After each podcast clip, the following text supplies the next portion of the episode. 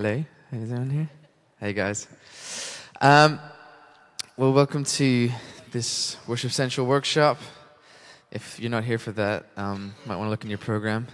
But uh, we're going to be just looking at a few, um, just a couple different things on releasing creativity um, in our worship, in our lives, and um, and uh, just have a couple thoughts. Just want to kind of chat about and. And if we have time, we'll have maybe some questions and stuff at the end. But um, why don't we pray as we start? God, we just, first of all, want to say thank you so much for just the amazing gift of creativity, the, the expression that you've given to us, um, that you, you breathed into us, Lord, and that we can kind of give back to you, Lord. And it's just such an amazing thing to. Um, create music and, and songs and art and poetry and just and just all of it just speak of your amazing name. And uh, so I pray that you just come and be with us in this place inspire us equip us and um, we go from this place just knowing a little bit more of your heart. Amen. Um, so to start we're going to read um, uh, a verse from exodus 31 verse 1 to 5 Exodus 31. If you got your Bibles, um, feel free to, uh, to, to turn to it, or you can write it down. But it says this The Lord said to Moses, See, I have chosen Bezalel, son of Uri, and son of Hur, of the tribe of Judah, and I have filled him with the Holy Spirit, with skill, ability, and knowledge in all kinds of crafts, to make artistic designs for work in gold, silver, and bronze to cut and set stones, to work in wood, and to engage in all kinds of craftsmanship. You know, great art has great power. You know, from a great piece of music that overwhelms us or moves us to tears, to a painting that fascinates us, you know, it fascinates the mind and our imagination, or even a film that evokes a response and emotion so powerful that it leaves He's speechless. And you know, the world today is ablaze with explosions of creativity that inspire and captivate us. Whether it's through the visual arts, whether, whether it's through music, through architecture, dance, paintings, or sculpture, you know, great art sets our hearts on something higher than ourselves. You know, God's creation inspired many of the Psalms, you know, that we read in, in the book of Psalms. And, and one psalm in particular, Psalm 98, says this Shout for joy to the Lord. All the earth burst into jubilant song with music. Make music to the Lord with the harp and with the harp and the sound of singing, with trumpets and the blast of the ram's horn. Shout to the Lord before the Lord. Shout to the sorry, shout for joy, not shout to the Lord. Shout for joy before the Lord the king. Let the sea resound and everything in it, the world and all who live in it, give praise. Let the rivers clap their hands. Let the mountains sing together for joy. Let them sing before the Lord, for he comes to judge the earth. He will judge the world in righteousness and the peoples with equity. You know, that psalm is just so rich and so powerful and resonates within us on a deep spiritual level and prompts a heart of worship in all of us today. You know, music has such an incredible power to move us, to shape our hearts, and draw us near to the infinite. You know, and it's a wonderful gift, and it has um, the power to transform people's lives.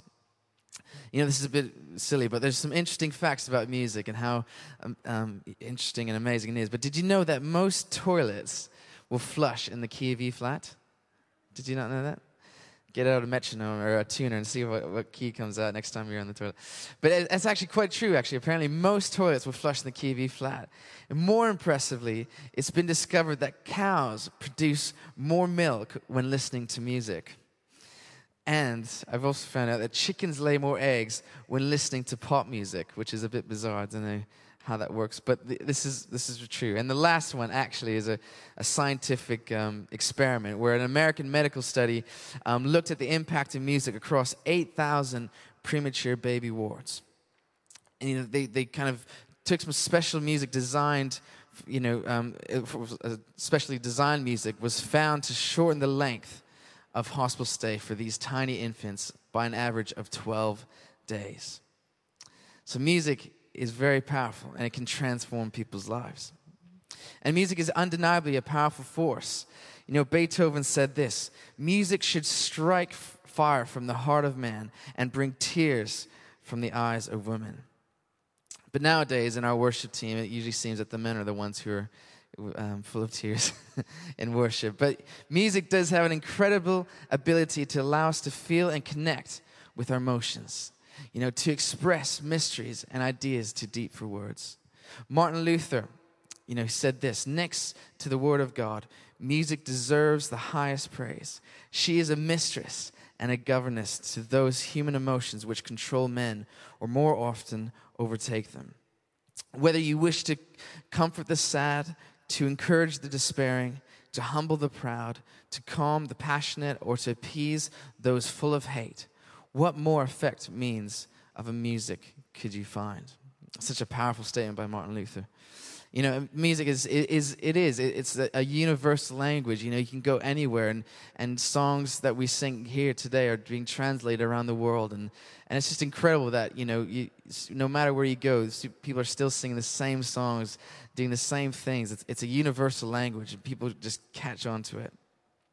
But not just, you know, music um, is, you know, powerful, but also art. You know, um, a Catholic priest, um, and writer Henri Nouwen was profoundly impacted by the Rembrandt's painting, The Return of the Prodigal.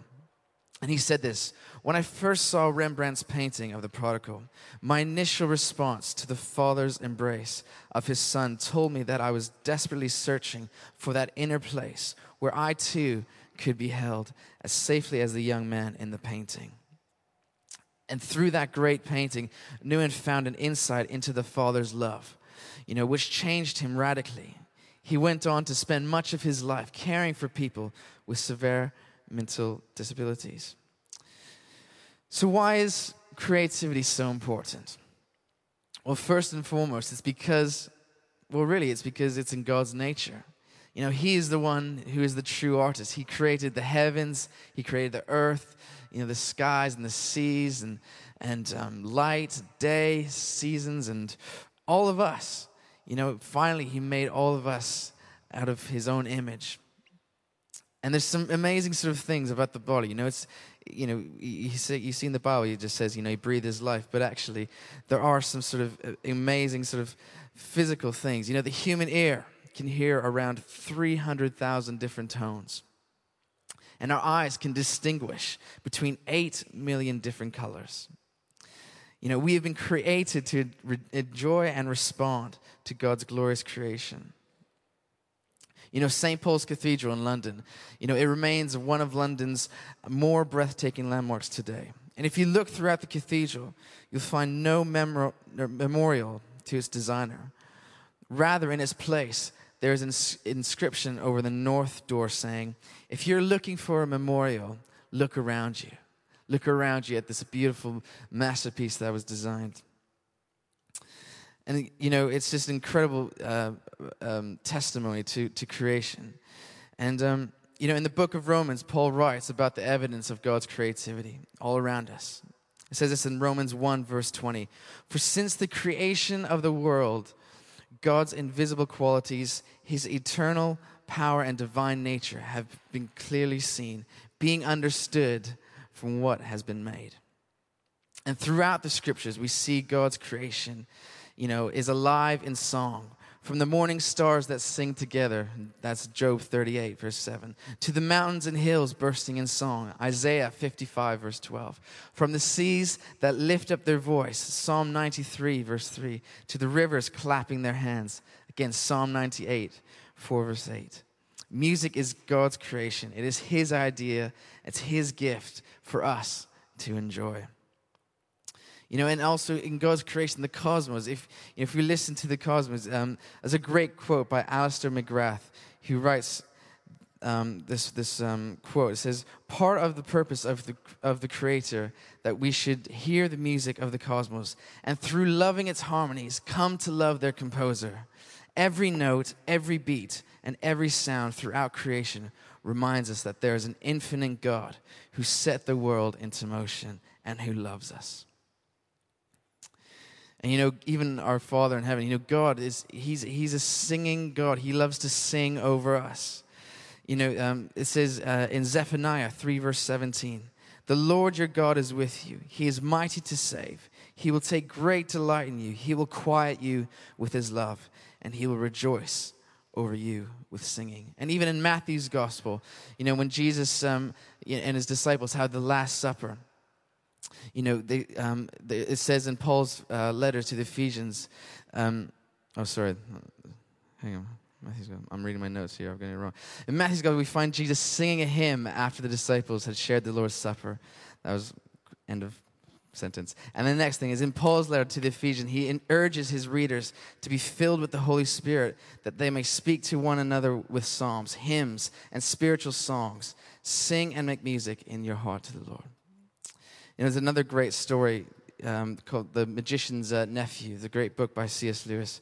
And he describes Aslan singing over creation. This is such a great picture, again, of just how God sings over us. He says this The lion was pacing to and fro about that empty land and was singing his new song.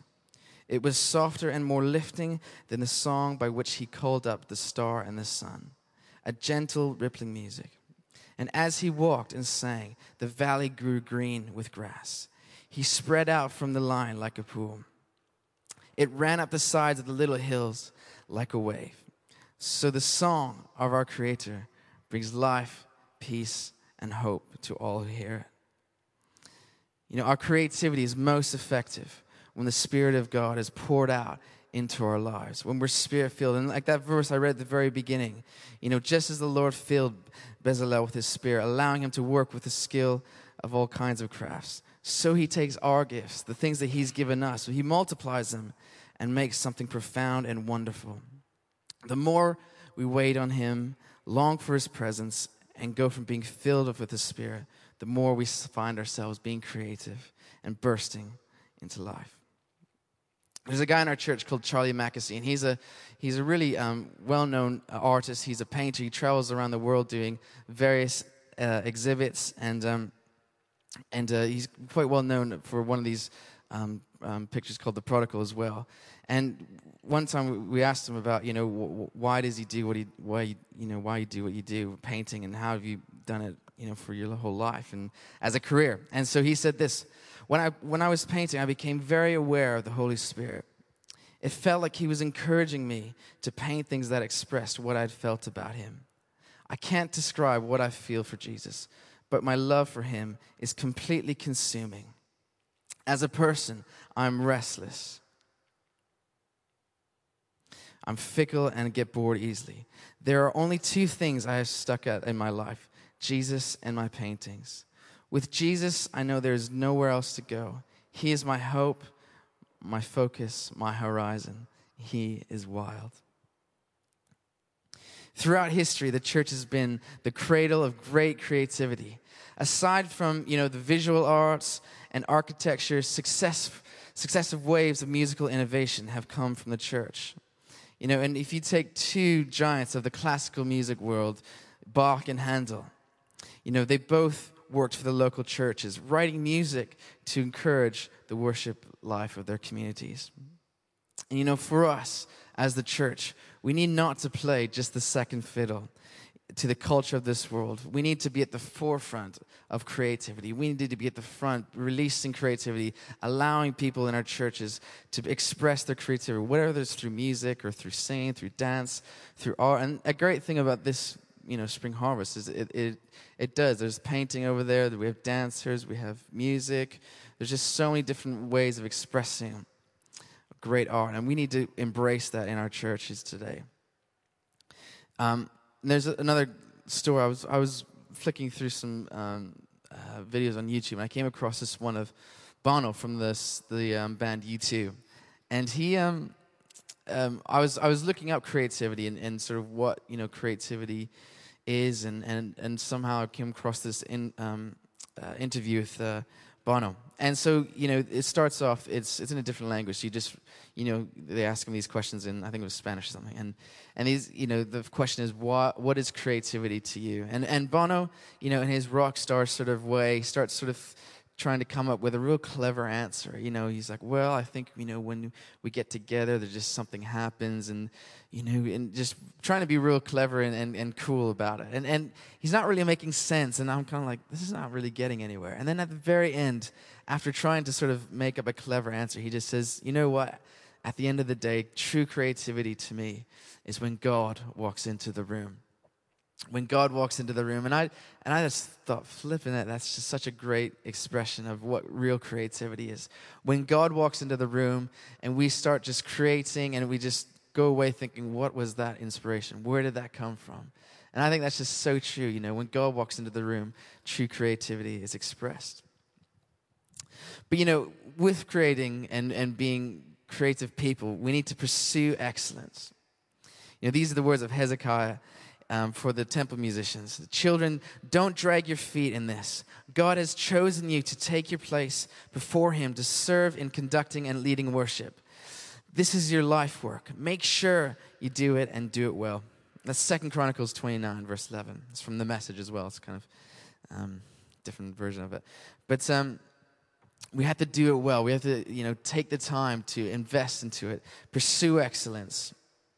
You know, there's a there's a gardener who won the Chelsea Flower Show, and um, you know he was once asked, "What is your secret?"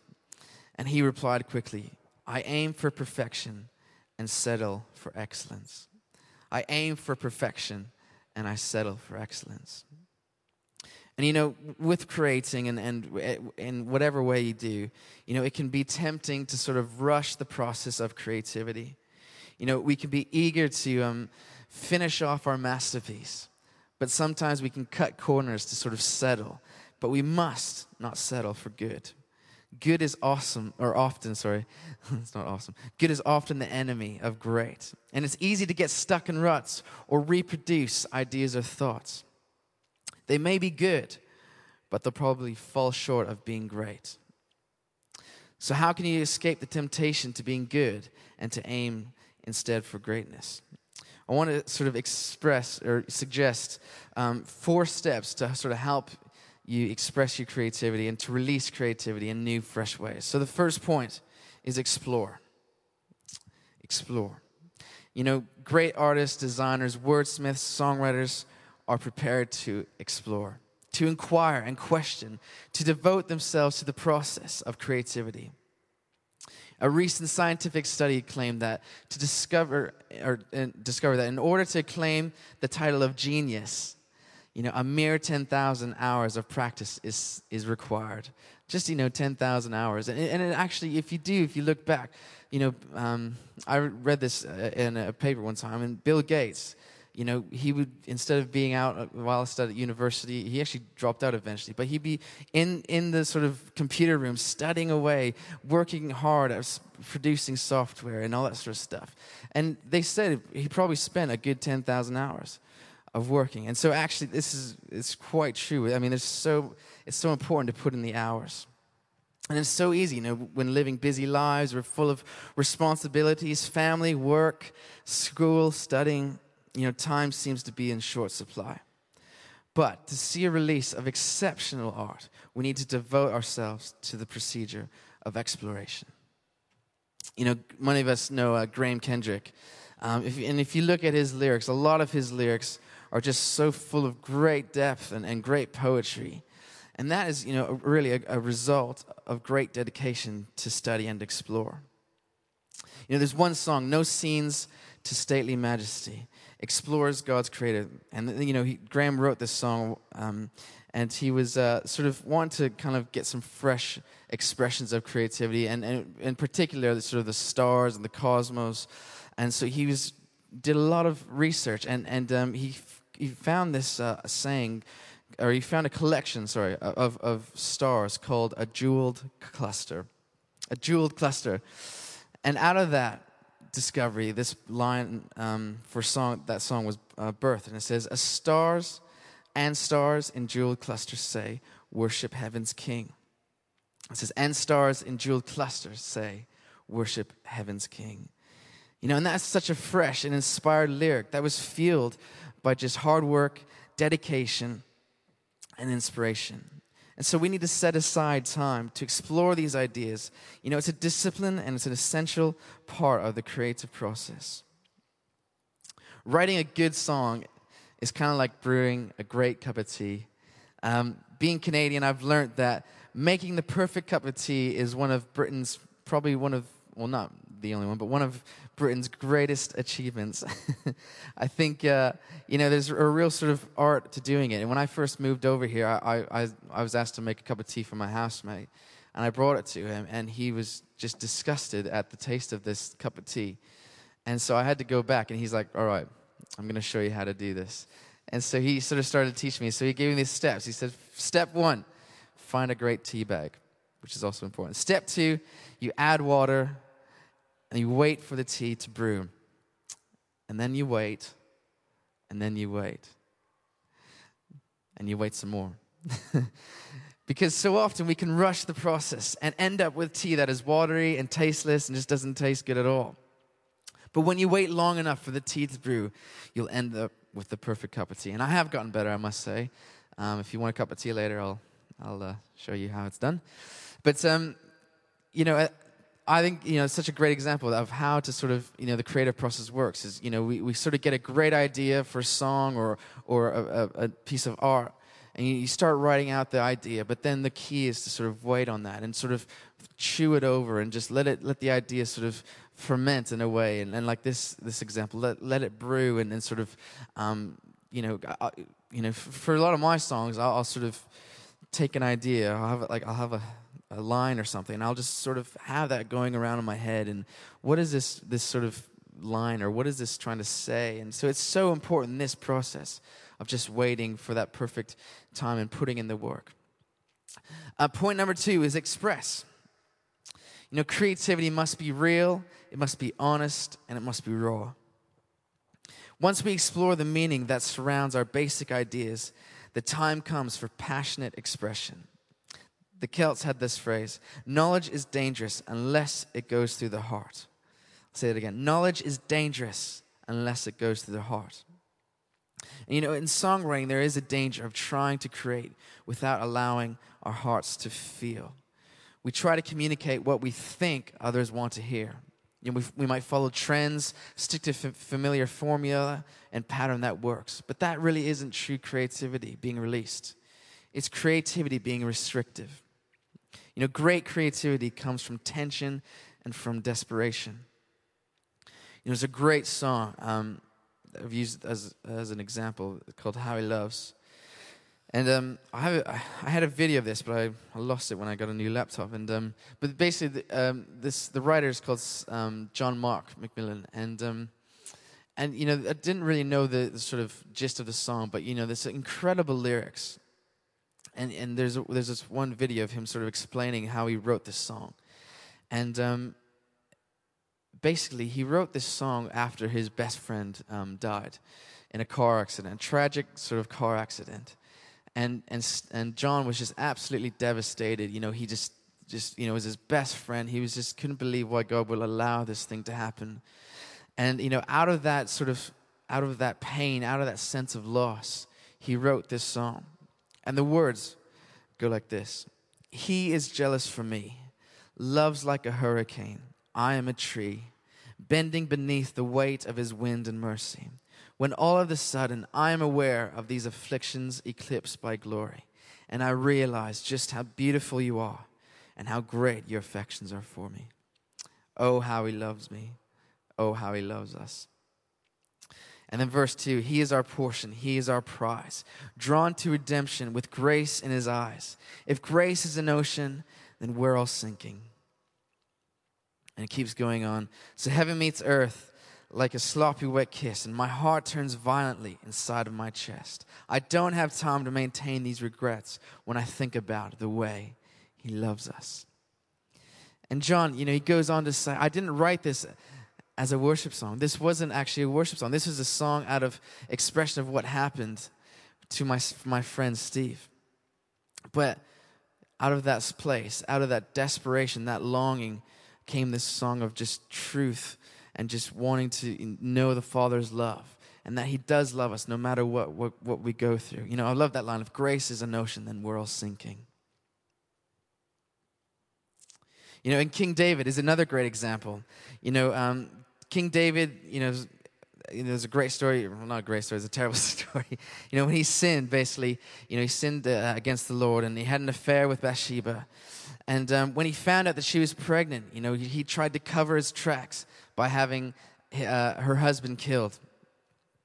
And um, when David was finally confronted by the prophet Nathan, you know, David finally kind of came around, was convicted by his sin. And out of that whole experience, he wrote this psalm, which is Psalm 51. It says, Have mercy on me, O God, according to your unfailing love, according to your great compassion. Blot out my transgressions, wash away all my iniquity, and cleanse me from my sin. Create in me a pure heart, O God, and renew a right spirit within me. And you see, David wasn't trying to sort of write a song on purity because, you know, there's a real need for purity. You know, um, he was actually writing this song out of desperation because he was sorry for what he did. And he just wanted to express that out of, out of, you know, out of his heart. And so out of that came this amazing psalm of, uh, of forgiveness. And, that, and I, I, a quick example for me as well. I, I um, I wrote a song a few years back, and someone came to me and said, you know, um, Ben, you know, we just need a few more songs, um, more intimate songs. You know, we have a lot of songs proclaiming who God is, you know, how great is He, how amazing He is, how wonderful, you know, all this sort of stuff, which is which is great, and, and we need these songs, but we just need a few more songs just to tell Him, you know, that we we love Him, and and we just need some more songs of intimacy, basically. So I, you know, I went away and and just you know had this idea in my head and just more songs of intimacy. So I, I wrote this song, and and to be honest, it's not one of my f- most proudest songs I've ever written because I really, uh, you know, looking back at it, I've, I've you know, it's been amazing because, you know, we've been singing it and, and people, you know, have been using it around, you know, the churches, of the, you know, the world. And, um, but it, if I'm honest, because I didn't write it out of a place where I was at with God. It, it felt like it was a bit contrived and it felt like it wasn't sort of, you know, my own heart. And I and I kind of regret it in a way. I mean, it's it's amazing through you know God's grace, He still uses us and He uses that song. And but actually, it's probably not my my most sort of proudest song I, I would say because I didn't write it from within, you know. And I think as songwriters, as as artists, we need to write from what's going on inside of us, what's coming out of us. So make sure you write, you know, your songs with authenticity and being real. Number three, point number three is experiment. You know, if we don't think outside the box and try, you know, new ideas, then we'll never truly develop our work.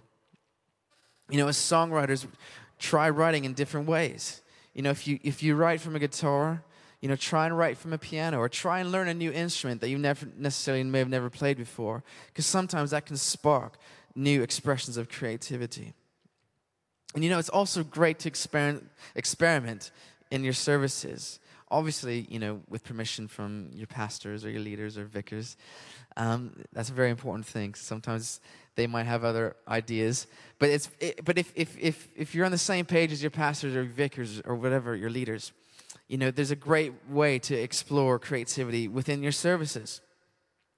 Um, a great example of, for this would be um, um, when I was um, at Soul Survivor in Watford, um, working with Mike Pilavachi. We we one time decided to sort of change the service around on its head and sort of do something different. Has anyone seen the the um, the Broadway show? Well, you know, I guess it's a Broadway show, but called Stomp. You know, have heard of it? Does anyone know it? Yeah, great. It's a great, it's a fantastic show. It's basically all based around rhythm. And, and these guys and girls, they kind of use various household things, you know, kitchens, sinks. They literally just pull out these massive sinks and they start hitting them and basketballs and, you know, rubbish cans and all sorts of things that you don't think actually, uh, you know, um, a packet of, um, of um, deck, like a deck of cards, I was trying to say. You know, they, they literally take a deck of cards and make this incredible sort of rhythm and beat and just, you know, you can't help moving. We went and saw this and came back thinking, oh, we got to do this somehow in church. And uh, I didn't know how we are going to do it. But Mike and I, we went to B&Q and we went and bought a bunch of trash cans, bought a bunch of just, we went to a car um, sort of wreckage place, bought like a, a bonnet, a car bonnet, and just random things. And we kind of, you know, went and set them up with some of our drummers in the church. And then this Sunday came and we, um, you know, the sort of lights went down, and all of a sudden this rhythm started to started to happen. What we did was we put various percussion people like in other parts of corners of the church, and nobody knew that they were there. They're just sort of, you know, they didn't sort of they pretended like nothing was happening. But then all of a sudden, this rhythm began to start up, and everyone just started looking around like, "What's going on? This is not church." But it just it was it was, it was the most amazing moment because people just started thinking, "Oh my goodness, what is this?" And, and, and literally, you should, like the, the expression of people's worship that day, I mean, I tell you, it just, it went to a whole new level. And at first, yeah, it was a bit sort of awkward and people may not have gotten it. But then as, as we went on through the time of worship, it just really opened up something new and prophetic. And, um, and so it really worked well. So it's a great way of, um, of expressing creativity and experimenting is in your church services.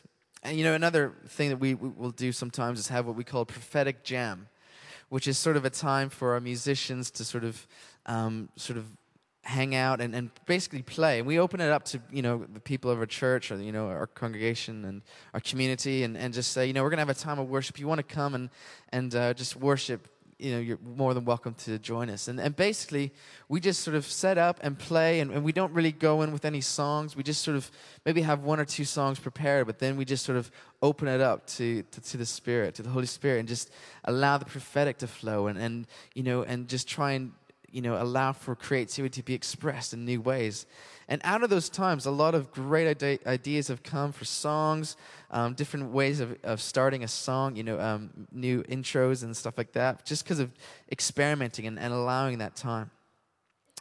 Uh, it's so good to do. And then, so, yeah, we need to experiment in our worship. And then, number four, the last one, is evaluate. You know, someone once said of creativity that is 10% inspiration and 90% perspiration.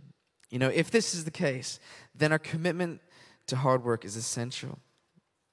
You know, the first draft of a song will invariably need to undergo a rigorous process of editing, um, process of editing, developing and tweaking before it can be considered a finished work. You know, this is what we call evaluation, and it can be a painful process, but it's so imper- important. We must be prepared to ask the tough questions of our work, to acknowledge and weed out its weaker elements. And we have to be ruthless with ourselves and with our songs. And um, so I'm, going to give you an example of a song that I've written recently, and just sort of the, the sort of process I went through this song. Um, it's called Savior of the World, and I did uh, introduced it last night. And um, but basically, I had this idea of Savior of the world. I had the, the phrase, but I didn't know how to come about, you know, the song or the idea.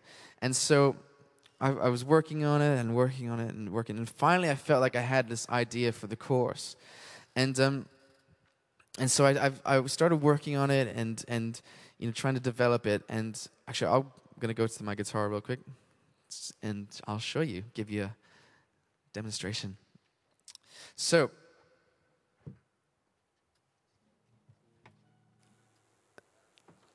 Hello. There we go so I started working on this song, and um, and it, so this, I had the idea, "Savior of the World," and, and at first I thought, well, this could be my maybe a great sort of setup to a chorus. Um, and so I thought, well, I could hear it being. I would just play around with it, and um, I thought it could be like a pre-chorus. He's the say, um, um, Savior of the world. He's the Savior of the world. I thought, oh, that could be quite cool, and then go into this big sort of chorus. But I thought, actually, that's such a big statement. It has to sort of be the theme of the song. And so um, when we were on tour, Worship Central, we were traveling around the country, and I just got a guitar, and all of a sudden I started playing this progression. He's the Savior of the world. I was like, oh, that, that's a bit more of a hook, maybe. And so, and literally started playing through, and the chorus is, For he made us a way by which we have been saved. He's the Savior of the world. So we lift up a shout for his fame and renown. Praise the Lord, praise the Lord, Jesus, Savior of the world. And I had that chorus, and I thought, okay, I've got something. Now, the verses, where do I start? How do I begin to start describing the Savior of the world?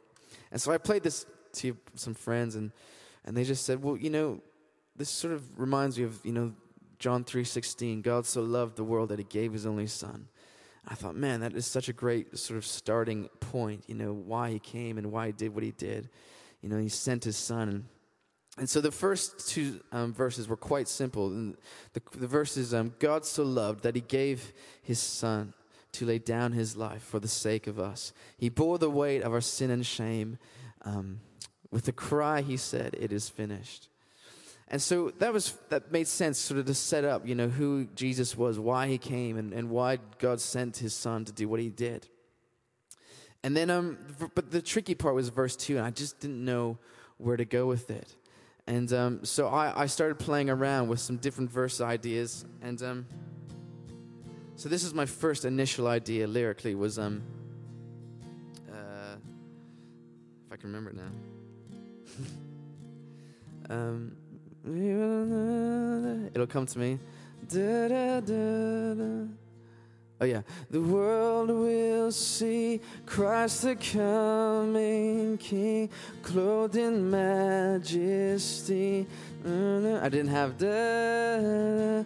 Every knee shall bow, every tongue confess. You are Lord, you are Lord, over heaven, over earth. So I had, you know, the world will see Christ the coming King, clothed in majesty, our Redeemer. And, um, or robed in majesty, actually, was. And, um, I just felt like that. You are Lord, you are Lord, over heaven, over earth, and He reigns. Just felt like it didn't quite, it was just a bit too much going on. It was a bit too, um, you know, sort of just not sitting right. And, and so I, I, thought, but I want the desperation, like, you know, Christ is going to be coming soon, and we need to sort of, you know, let the, let the church know. And so I, again, worked on it, and, and I said, um, so the chorus now is, uh, um, uh, still very new to me. We must spread the word of his soon return to reclaim the world for his glory. Let the church bells ring. So I had let the church bells ring because I wanted to sort of be like sound the alarm, let everyone know. And I took it to, you know, I took it to Tim and I said, mate, what do you think? Let the church bells ring. And he said, actually, I don't know if that will kind of translate. You know, I mean, some people get church bells ring. But he said, is there a way to sort of expand that and make it a bit more accessible, you know, to, to the church? And I said, well, what about, let the church now sing of this coming King, crowned with majesty. Read, and it just sort of clicked. It's like, let the church now sing of this coming King, crowned with majesty, our Redeemer. And you know that whole process of those those words and lyrical writing, it took ages. And I, you know, I, I literally would sort of record demos of it, um, and just sort of you know listen to it. You know, while I was going for you know walks or you know walking to work or whatever, and just chewing on these lyrics, just because they've never sat right. But then finally, it clicked. And so it's just an example of how long and, and so how how you know much time and effort it takes to sort of you know wait to um to write a song. Does that make sense? Does that help? Is that any you know give an idea of sort of how long it takes? But yeah, so that's one example of um you know taking the time and evaluating your song. And then, oh, my last point I want to say, and we'll have a couple of questions. Um, so, yeah, we need to ev- evaluate our songs. and again, like I was saying, I, I brought this song, song to Tim, and, and, collaboration is such a great thing to do as well. You know, taking your songs to different people and saying, hey, what do you think of this line, or what do you think of this idea? Because actually, opening your songs up and, and giving some other people some um, sort of a, a, a place to say something is actually, it's very hard to do, but actually, when you're writing a song, it's so important that you, you sort of open yourself up and say, okay, you know, you hold it lightly and allow other people to sort of, people that you trust, I think is the other thing. Is, you know, you have to trust the people that you allow to listen to your songs, but allow them to hear them and, and trust their, their sort of um, input to the song and work on it and, and take their, their sort of ideas into consideration when you're sort of crafting the final edit of your song. And so, you know, it's a, it's a very essential part of the process. So, collaboration is important. Writing and, and, evaluating your songs at the end, just looking at it and making sure you know what you're saying is, is very important. Uh, the poet T.S. Eliot said this The progress of an artist is a continual self sacrifice, a continual extinction of personality. And if we are to see creativity released in our churches, we must learn to work together, to champion each other's ideas, and to give each other space and permission to innovate. You know, there will be times when it goes horribly wrong, but unless we innovate, we stagnate. But you know, we do dream of churches producing incredible new art for the glory of God. And you know, finally, you know, my last thing is that, you know, all of this, all that we do, the one important thing is that whatever we're creating, whatever we do, and the success that we have, you know, whatever happens, the, the, the, platforms that God gives us, it's the most important thing is that we, we give the glory back to God. You know, it's all for Him in the first place. He's the one who gave it all to us. And so we need to give it back to Him. You know, um, in the composer, uh, Johann Sebastian Bach, you know, at the end of, uh, or, uh, sorry, on each page of his sort of writings, of his letters, he was, and um, songs, he would write SDG. And you know, that stands for Soli Deo Gloria. And it means to the glory of God alone. And for us, that just needs to be our motto today to the glory of God alone. And if we do that, if we put God at the front and in the center of all of our songs, and all of our art, and all of that stuff, He will begin to release new creativity. And He'll begin to open up things and, and begin to input stuff in us that we would never have imagined. And um, when we, and that's the great thing about you know writing and create, creating is that when the good stuff happens, you know it's not yourself. I don't know about you. If you've written something, you think, "Gosh, there's no way that could have been me." That that's that that that is that is God, you know. And that's the that's the great thing because He actually kind of keeps us humble by you know us allowing you know or acknowledging that that that idea is from God. So we must keep Him first. So, those are my thoughts, and I hope that sort of helps you in some way, inspires you um, to keep creating, to keep going for it. And um, yeah, so I've got a couple minutes for some questions on this topic or anything. So does anyone have anything they quickly want to ask? Yeah, right. Yeah, actually, just for recording, I think they just want to have the microphone for everyone to hear. Is that right? Hello there. First of all, thank you. yes. um, basically, I've um, I've been blessed with an ability to write, um, and obviously, what you said it's a lot to chew over, and it's lots of great stuff, which I'm sure is mm. going to help me. Um, like what you've just said, I've written so much which I thought it's not from me, it's from God. I've been um, doing three things at once and I've come out with something, and so many people have said, Oh, that's fantastic, it's moved me, I've been blessed by that. And and to me, it's felt like I've, I'm making a cup of tea. So obviously, what you've said has kind of made me think, okay, well, maybe if I expand on that more, if I chew on that more, if I ferment on that more, what am I going to get then? And again, obviously, it's always turning it back to the glory of God. From the beginning, um, I have always been utterly burdened and um, entranced by music. I adore music. Yeah. But I never learned anything because I had quite a sort of a poor background, really, growing yeah. up. And suddenly I've been thinking, before I even came here, I want to learn to play. I want to learn to play the piano. I want to learn to play the guitar Yeah. um, and see what I can do because I can make things fit. If someone gives me anything, a subject, I can just put it together. I can produce something and make it fit. So, Mm. what could I do if I had music? But I'm a little bit intimidated being 35 and thinking, can I do this? Can I pick up an instrument Yeah. and learn it? How long is it going to take me? And that's a bit scary. So, what advice would you give me to kind of experiment in that way?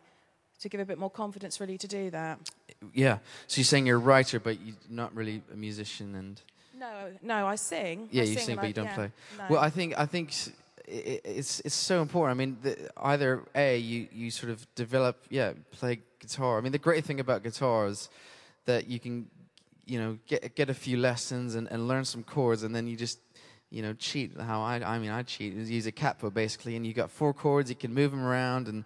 And you Wonderful that know, yeah, so that that helps you, and you can actually literally. I mean, guitar is probably the most easiest instrument to learn and, and to sort of you know you know create with i'd say um, but then you know piano is a great instrument as well i mean you know but i think guitar like again there's only you can learn a bunch a handful of guitar chords and then you know be able to sort of write from that but then the other option is is to get someone who's musical that you trust and and allow them you know you show them your lyrics you show them if you have a melody idea and then you can start to sort of you know play around with that um, it's interesting. I, I wrote with a, a Brazilian uh, a songwriter who came over from Brazil a few months ago, and so obviously, and she's not a musician, and she's just a singer, but she writes lyrics and she writes melodies, and so she came with this sort of idea, and she's and so she's sang this this this this melody, and I, I've never done this before, but you know I was at the piano and so kind of figured out these sort of chords that worked over the melody, but then together we started working on a chorus with with the piano because then that that sparked her you know with with having music. Because again i was just amazed that she could actually sing you know and create this amazing songs out of just you know melodies and so actually yeah it's, it, there's a that's also a great way of writing is with, with someone who's musical So there's those both options so. Thank you. Cool. Thank you very much. um anyone else yeah oh go on here Thanks. Hi. Um, hey man I kind of I've written a couple of songs, but I don't know how I play guitar. I Mm. don't know how to put the chords to them. yeah Like how to get the right pieces of music for the words. How do you So- do that? You, how, how do you put the song together yeah. Well, I think again, uh, it just sort of takes practice and time of just, you know, playing around with chords, getting to know know your your chord structures and and how all of them flow together, and then start to sort of, you know, sing a bit. You know, it may be it, with writing and stuff. If you're having problems joining the two together, I'd say sort of start practicing just singing worship songs. You know, songs that you know and songs that you can kind of get get sort of a gauge for, and then from there start looking at you know maybe putting some li- some melodies to it. That's usually how I start, is you know with chords and a melody, and then I'll start to sort of put words together and sort of start crafting the lyrics. So start working on the melody so that it fits with the you know the chords that you're playing, and then worry about the words later because actually that's it's so important to kind of go away from your instrument and uh, from away from you know your comfortable place and just sit down and look at the words you're writing. Does that make sense? Great. Cheers, man. Yes. Yeah, hi. Hi. Hi. Um, obviously, creativity and creating art is, for many people, it's a very personal thing for them. Yeah. And uh, when they're creating art or music for worship, it becomes even more of a personal Yeah. thing for them. And uh, my question really is around those times where you have a team of people and, and art is genuinely being created, but really it's not that good. and you kind of know that, Okay. And they don't seem to know that, if you understand what I mean. Because it is, uh, you know, the excuse is always, well, you know, it's, it's, it's of God, therefore it's great. Yeah. Or, uh, you know, art's really subjective and all this. Mm-hmm. How do you cope with that? Well, I think y- you know it's it, it, there is there are going to be sometimes that sort of situation, and um, I think sort of the best criticism is constructive criticism criticism to kind of keep encouraging them you know because again i mean a lot of a lot of the time there's there's sort of people who start out and it's just absolutely sort of you know you know can't sing in tune. Like for, for a musician, for example, you know you, um, you can't sing in tune. You're just learning guitar, but just giving them that ex- chance to sort of explore it and just letting them sort of do it sort of helps them. But then sometimes, yeah, it's important to sort of to be honest. But I think you have to have a relationship with that person. You have to sort of sort of be in a place where you know actually you know um, it's a safe place and they won't be offended by that.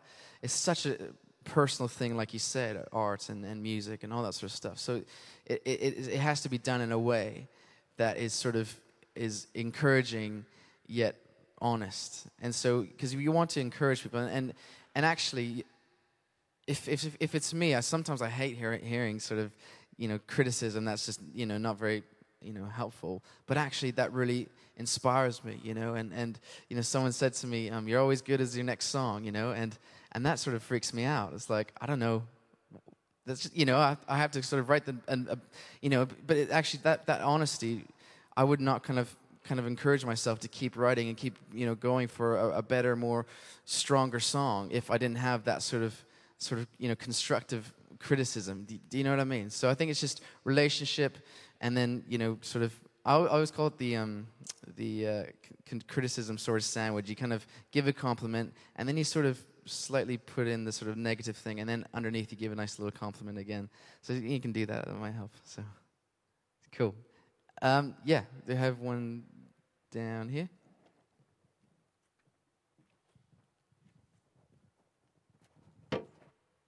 Um, I love the sound of the prophetic jam thing that you talked about.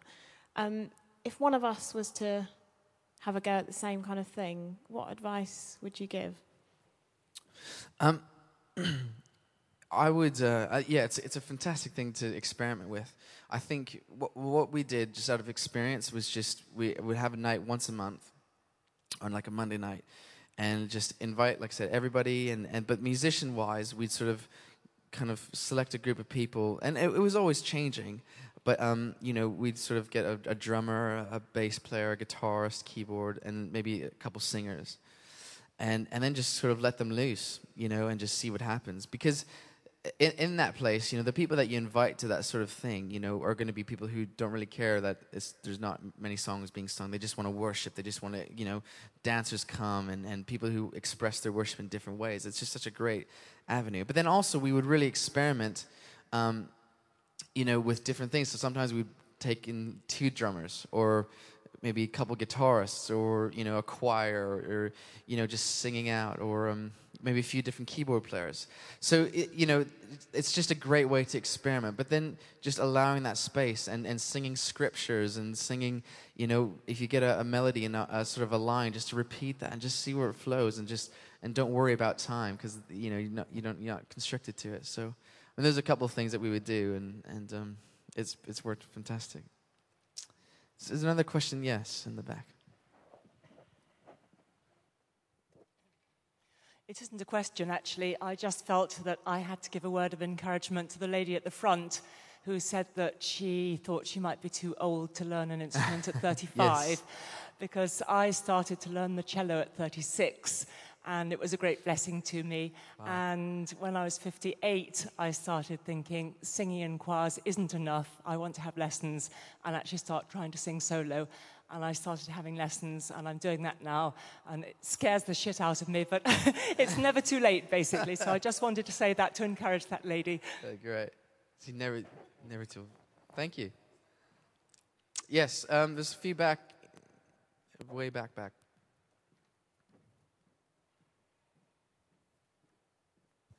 Thank you. At what point in writing um, a song do you know that it's intended for congregational worship or for personal kind of um, performance? Yeah, it's a good question. Um, y- you know, I think sometimes you never know. Like that song I was telling you about, um, He Loves Us, you know, the writer of that didn't intend it to be a worship song. It was just sort of a song that he, he was singing out of a, a, place of you know loss and pain and and I think the only way you'll know sometimes is, is if you try it you know if you, you try the song at, at a church service and just see what the response is. If, if people are starting to get it, then yeah, it's probably congregational. But then there's some songs that have a bit more of a personal sort of stance on it, and and and some, it's sometimes you never know. Like I think there's some songs that you know you write that are quite personal, and you think, oh, there's no way. That's just a bit too, you know, it's just too much my story. But sometimes people can grab onto that and relate to that.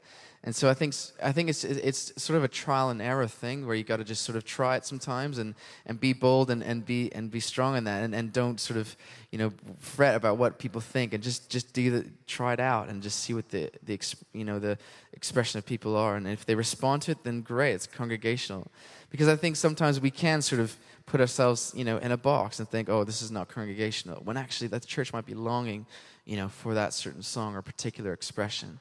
So don't be afraid, I think, to, to try.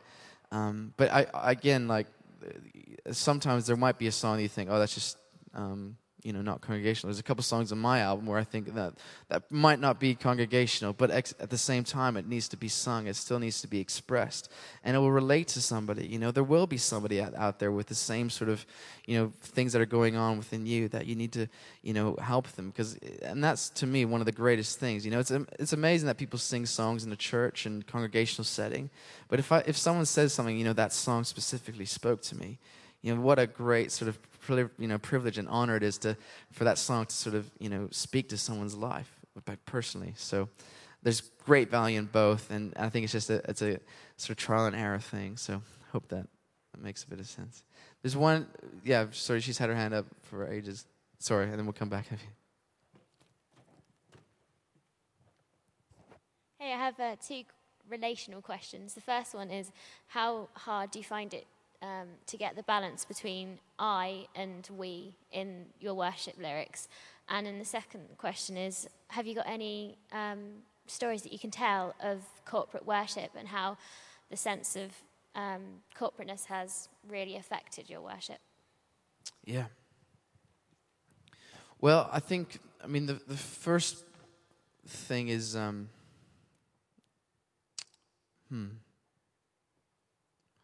Well, I think the, the, the, example I can think of for, for, the second part of your question was, um, you know, I think there's a, a time when I was leading worship, and I, have just started leading a, a, an alpha group at church, and and um, and I, I, was leading worship on this course, and I started to just, you know, these bunch of non-Christians sort of singing these Christian songs, and at first, I mean, nobody would sing. It was just complete silence. Everyone just sort of staring at you, sort of just like oh my goodness, what what is uh, what is this guy on, kind of thing.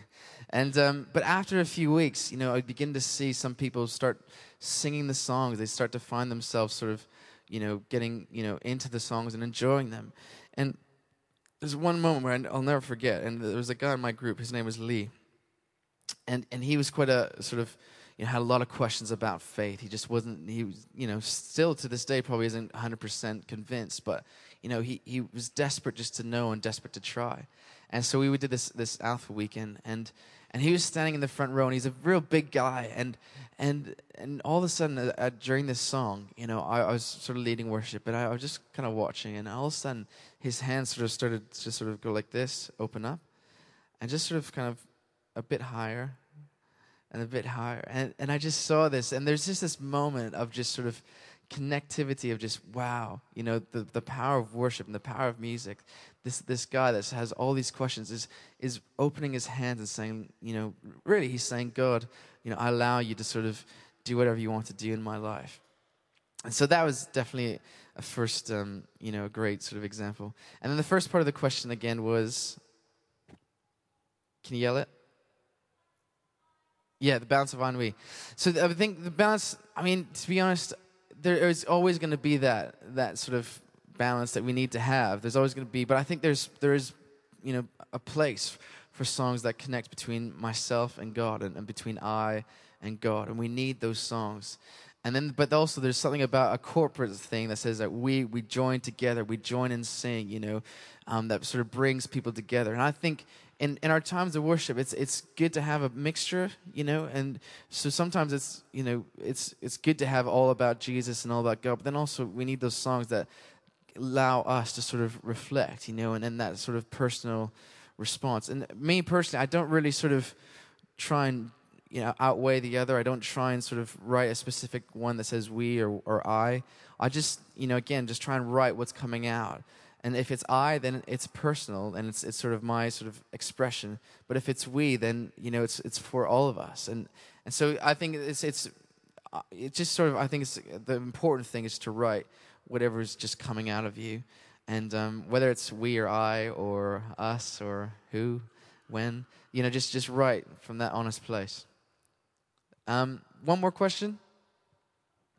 Yes. Uh, it's two, if that's okay. Okay. Linked to that. Um, Yeah. When you're worship leading, do you think you should be closing your eyes at some points, or do you think you should be always seeing what's happening in the congregation so you know the physical effects that God's bringing out? Um, and also linked to that song, "Oh How He Loves Us." Do you think, say, the lyric in that where it says "Heaven meets earth," like with a big sloppy kiss? Do you think you can go too far in a worship song, and you're starting to really kind of over personalize it at Yeah. all? Yeah, I think, um, you know, I, th- I think uh, the, first part of your question, um, trying to think.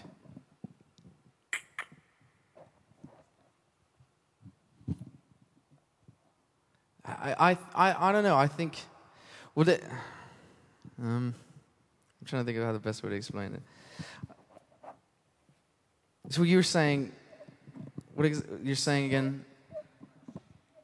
Yeah, I th- sorry, yeah, but I think it's a lot of people always ask this sort of thing. You know, should we close our eyes? Should we, you know, be looking? And and I think it's so important that you know we we do look and see what what God is doing. You know, Jesus said, "I only see and do what I see my Father doing."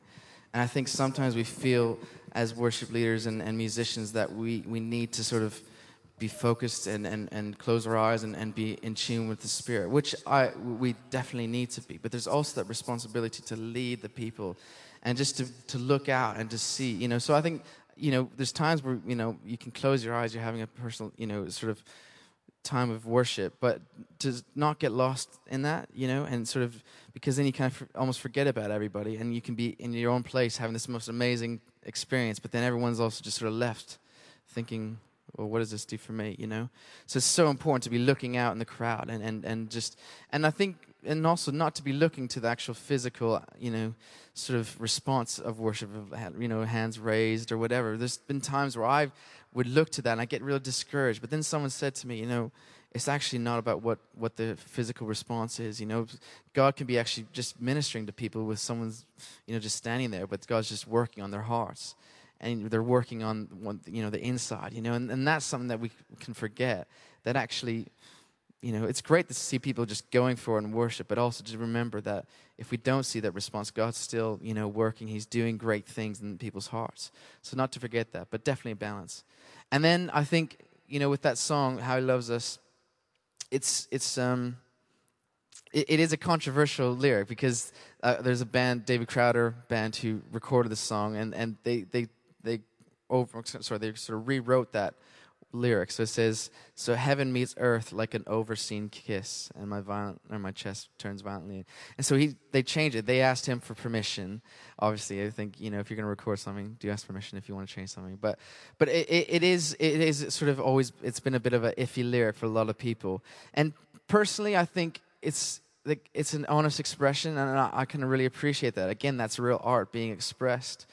And and if, if you don't really agree with it, then you know, then don't don't sing it. But I think I think there's there is a place for that, and and it's very it's it's a very sort of artistic way of expressing God's love, you know, for the earth and stuff. You know, just that image. But but actually, why not? You know, it's an expression of of of God's love, and and and it's a it's beautiful imagery. But uh, but again, it's it's a balance thing. But I, I'd love to see more expression of just again, you know, if grace is an ocean, then we're all sinking. You know, I'm bending beneath the weight of His wind and mercy. There's just, you know, and so out of all of that imagery, there's one line that's a bit sort of iffy. I think, you know what, this this is still saying something profound, and and to sing it and sing it with with confidence and, and boldness. And um, so I, I think we we do need to see more of that honest sort of expression, if that makes sense. So. Wonderful. Well, we have reached the end. I hope this has been somewhat helpful. Thank you so much for coming. And um, yeah, keep creating, keep expressing your art in whatever way it is. Keep going for it. God bless.